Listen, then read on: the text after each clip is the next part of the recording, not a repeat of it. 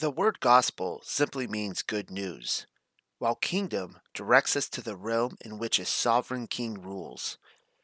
Throughout Scripture, any attempt to wrestle the gospel into submission without a complimentary kingdom announcement will surely be frustrated, as the good news is always relegated to the announcement of a coming sovereign.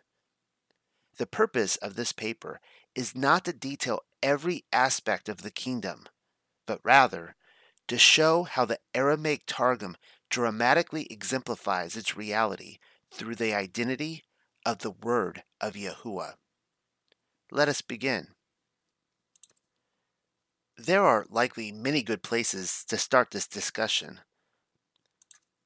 But for one very specific reason, I have chosen the writings of Isaiah, chapter 52. The context here is that the kingdom of Yehuda will soon follow a similar fate as the house of Israel. The city of Jerusalem and the temple are to be destroyed at the hands of Babylon, with the remaining tribes being forced into exile. That is a problem, as the city of Jerusalem, specifically the temple which stood upon Mount Zion, had been selected by Yahuwah the Most High Elohim for the purposes of bringing shalom to the nations. Like the bill of divorce that has already been handed to Israel, Yehuda's destruction is by their own making, as they willfully chose to do away with Yahuwah's Torah. While Christianity's own disdain for Torah is a topic for another time, just know that there is no kingdom nor king without Torah to govern the land. But for the houses of Israel and Yehuda, there is still hope. In Isaiah we read, Therefore, my name shall be magnified among the nations. Therefore, at that time ye shall know that I am he that hath spoken, and my word shall abide. How beautiful upon the mountains of the land of Israel are the feet of him that bringeth good tidings, that publisheth shalom, that publisheth salvation, saying to the congregation of Zion, The kingdom of thy Elohim is revealed. Isaiah chapter 52, 6 through 7, Targum. So much to unpack here and so little time. The angels appearing to the shepherds in the Gospel of Luke immediately come to mind. But what I specifically want you to pay attention to is Yahuwah's mentioning of my word, specifically, that Yahuwah's word shall abide. It is for this very reason that I have chosen to start with Isaiah, but that is only because the prophet divulges. The word of Yahuwah is Mashiach. What, don't believe me? In a few short sentences, we read Behold, my servant the Messiah shall prosper. He shall be exalted and extolled, and he shall be very strong. Isaiah 52, verse 13, Targum. In review, the feet of the one who publisheth salvation and shalom would be the one who told the congregation of Zion, The kingdom of heaven is revealed. You already know where I'm going with this, because Yahusha wore the feet of that heavenly messenger perfectly well. The Hebrew Gospel of Mark introduces us to Mashiach in the following way. And after Yohanan was imprisoned, Yeshua came into Galilee and preached the word of El, and said, The time of the kingdom of heavens is come. Perform repentance and believe the word of El. The Hebrew Gospel of Mark, chapter 1, verse 14. Now that we have established Yahusha Mashiach came to champion Isaiah's message, we should go all the way back to the opening narrative. Because, wouldn't you know it, prophetically speaking, the kingdom gospel arrives at the very beginning. It's true. Remember that part where Yahuwah prophesied concerning the enmity between the serpent and the woman? Here's how the Targum phrases it And I will put enmity between thee and the woman, and between the seed of thy son and the seed of her sons. And it shall be when the sons of the woman keep the commandments of the law, they will be prepared to smite thee upon thy head but when they forsake the commandments of the law, thou wilt be ready to wound them in their heel. Nevertheless, for them there shall be a medicine, but for thee there will be no medicine, and they shall make a remedy for the heel in the days of the king Mashiach. Genesis 3:15 Targum. If you tell me this is demonstratively fake news, as Yahuwah's Torah has finally been done away with once and for all, says Christianity, then I will direct your attention to Revelation, where we see the same serpent from the garden at war with the saints. If there is a war going on, then we should probably ask ourselves who are the saints and what is the qualification for sainthood? Revelation 14:12 tells us, "Here is the patience of the set apart ones. Here are they that guard the commandments of Elohim and the faith of Yahusha. Revelation 14:12 Cepher. Commands of the Father and the faith of Yahusha. The two are dependent upon the other. Revelation 14:12. Got it. It's all there in the Genesis Targum. See how we can know the end from the beginning and vice versa? Satan was at war with those who kept the commands in the garden and he will be at war with the same sort until the end of time. His job title is in the name Satan. He hopes to accuse you of breaking the law, convincing you that the law has been done away with is even better. Therefore, if you choose to forsake the commands or claim they've been done away with, then by definition, the accuser has won. But when they forsake the commandments of the law, thou wilt be ready to wound them in their heel. The houses of Israel and Yehuda were tossed from the land and disbanded over the face of the earth due to their obstinate attitude towards the law. They too had done away with it. However, there would be a medicine, as they shall make a remedy for the heel in the days of the king Mashiach. Every intent of Yahusha's teachings was bound to the good news of the coming kingdom but so were his actions. The Hebrew Gospel of Matthew shows us that his kingdom message included the healing of all diseases, many of which had been brought about by the kingdom of darkness. You see, Yehuda had been stricken on the heel by the serpent, but Yahusha was able to crush its head in the offering of medicine. Yahusha is, of course, the tree of life, a preferable option to humanity's penchant for the tree of knowledge of good and evil. But that is a discussion for another time. Just know that one tree offers poison, the other healing. In Matthew, we read, Yeshua Mashiach was searching through all the land of Galilee, preaching in the houses of their assemblies the report of the heavenly kingdom, and healing all the diseases, strange ones, Satan possessed ones, and moon sick ones, and disabled ones. Yes, he healed them. The Hebrew Gospel of Matthew 5 23 through 24.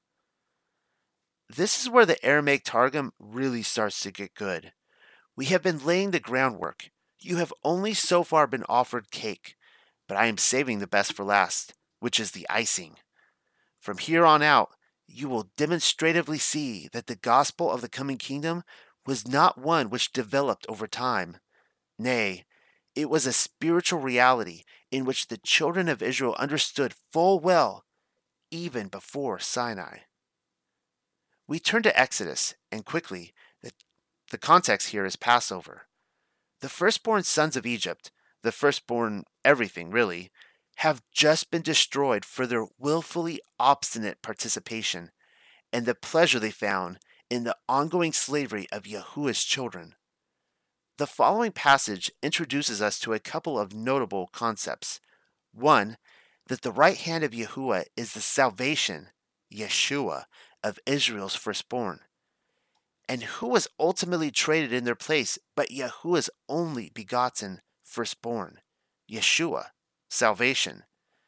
Secondly, the right hand of Yahuwah is already being set up for a future liberation still to come, after the house of Israel is cast out into the darkness of the Gentile nations. Four nights are there written in the book of memorials before Yahuwah of the world. Night the first, when he was revealing and creating the world. The second, when he was revealed to Abraham. The third, when he was revealed in Mizraim, his hand killing all the firstborn of Mizraim, and his right hand saving the firstborn of Israel. The fourth, when he will yet be revealed to liberate the people of the house of Israel from among the nations. And all these are called nights to be observed.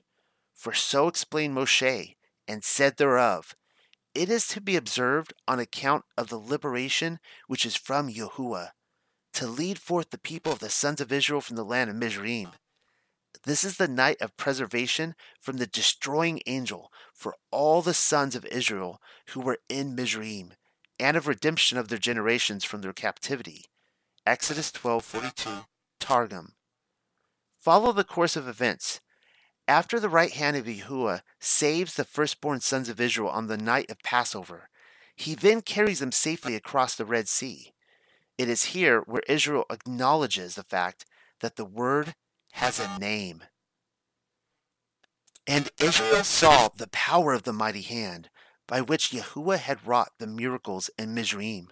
And the people feared before Yahuwah and believed in the name of the word of Yahuwah and in the prophecies of Moshe, his servant. Exodus 14:31 Targum. Ask yourself what the name of the word could possibly have been. Salvation, of course. The children of Israel understood that fact full well the word was there, Yeshua. In several chapters, while constructing the tabernacle, we even come to learn that they prayed to the Most High in the name of the Word. To say that the New Testament sentiments introduce the concept of praying to the Father in the name of His Son is totally false when considering the following passage. And an angel proclaimed and said, this is the tree which Abraham planted in Beerah of Sheba and prayed there in the name of the word of Yahuwah. Exodus 26 28 Targum. Another question worth answering is what they might have possibly prayed for. Salvation, of course. Salvation from death, as is the consequence of transgressing the law, but also forgiveness of their sins. Who forgives sins? The word of Yahuwah, that's who. While serving in the tabernacle, Moshe and Aaron, his brother, made that little important detail known. But when, after the oblations had been performed, the Shekinah did not reveal itself, Aaron was ashamed and said to Moshe, It may be that the word of Yahuwah hath no pleasure in the work of my hands. Then went Moshe and Aaron into the tabernacle of ordinance and prayed for the people of the house of Israel, and came forth and blessed the people, and said, May the word of Yahuwah receive your oblations with favor, and remit and forgive your sins. Then instantly the glory of Shekinah revealed itself to all the people, and the fire came forth from the presence of Yahuwah, and consumed upon the altar the sacrifice and the fat. And all the people saw, and gave praise, and bowed in prayer upon their faces. Leviticus chapter 9, 23 through 24, Targum. You will also want to take note of the fact that Israel believed in the name. Sure, belief includes the testimony of the word, but they wouldn't have been obedient to the Father's commands had they not believed. Their crossing the sea perfectly complements Yahusha's own message when he said, For El loves the world so much that he gave his only Son, one alone begotten, to the world, in order that he who believes in him will not perish, but have everlasting life. The Hebrew Gospel of John 3:16. And now for the part you've been waiting for, the cherry and the cake topper over the icing. Hopefully, I have built a thorough case in very little time, and it is this. The word of Yahuwah is Mashiach, the King, and Yahusha is the Word. That's my kind of equation. Have you been following? I hope so. Because I about fell out of my chair when reading our concluding passage. The Targum's account of the Red Sea crossing comes packaged with the gospel of the kingdom. When the people of the house of Israel beheld the signs and manifestations which the Holy One, whose name be praised, had done at the sea of Suph, and the power of his hand, the children of the captives answering said one to the other, Come, and let us set the crown of majesty on the head of our Redeemer, who maketh to pass over, and passeth not, who changeth, and is not changed. Whose is the crown of the kingdom? The King of kings in this world, whose, too, is the kingdom in the world to come, for ever and ever. Exodus 15:18 Targum. Did you catch that? They wanted to make the word their king right then and there, Yahusha. But they realized he wouldn't be king until the world to come. The word of Yahuwah is our Yeshua.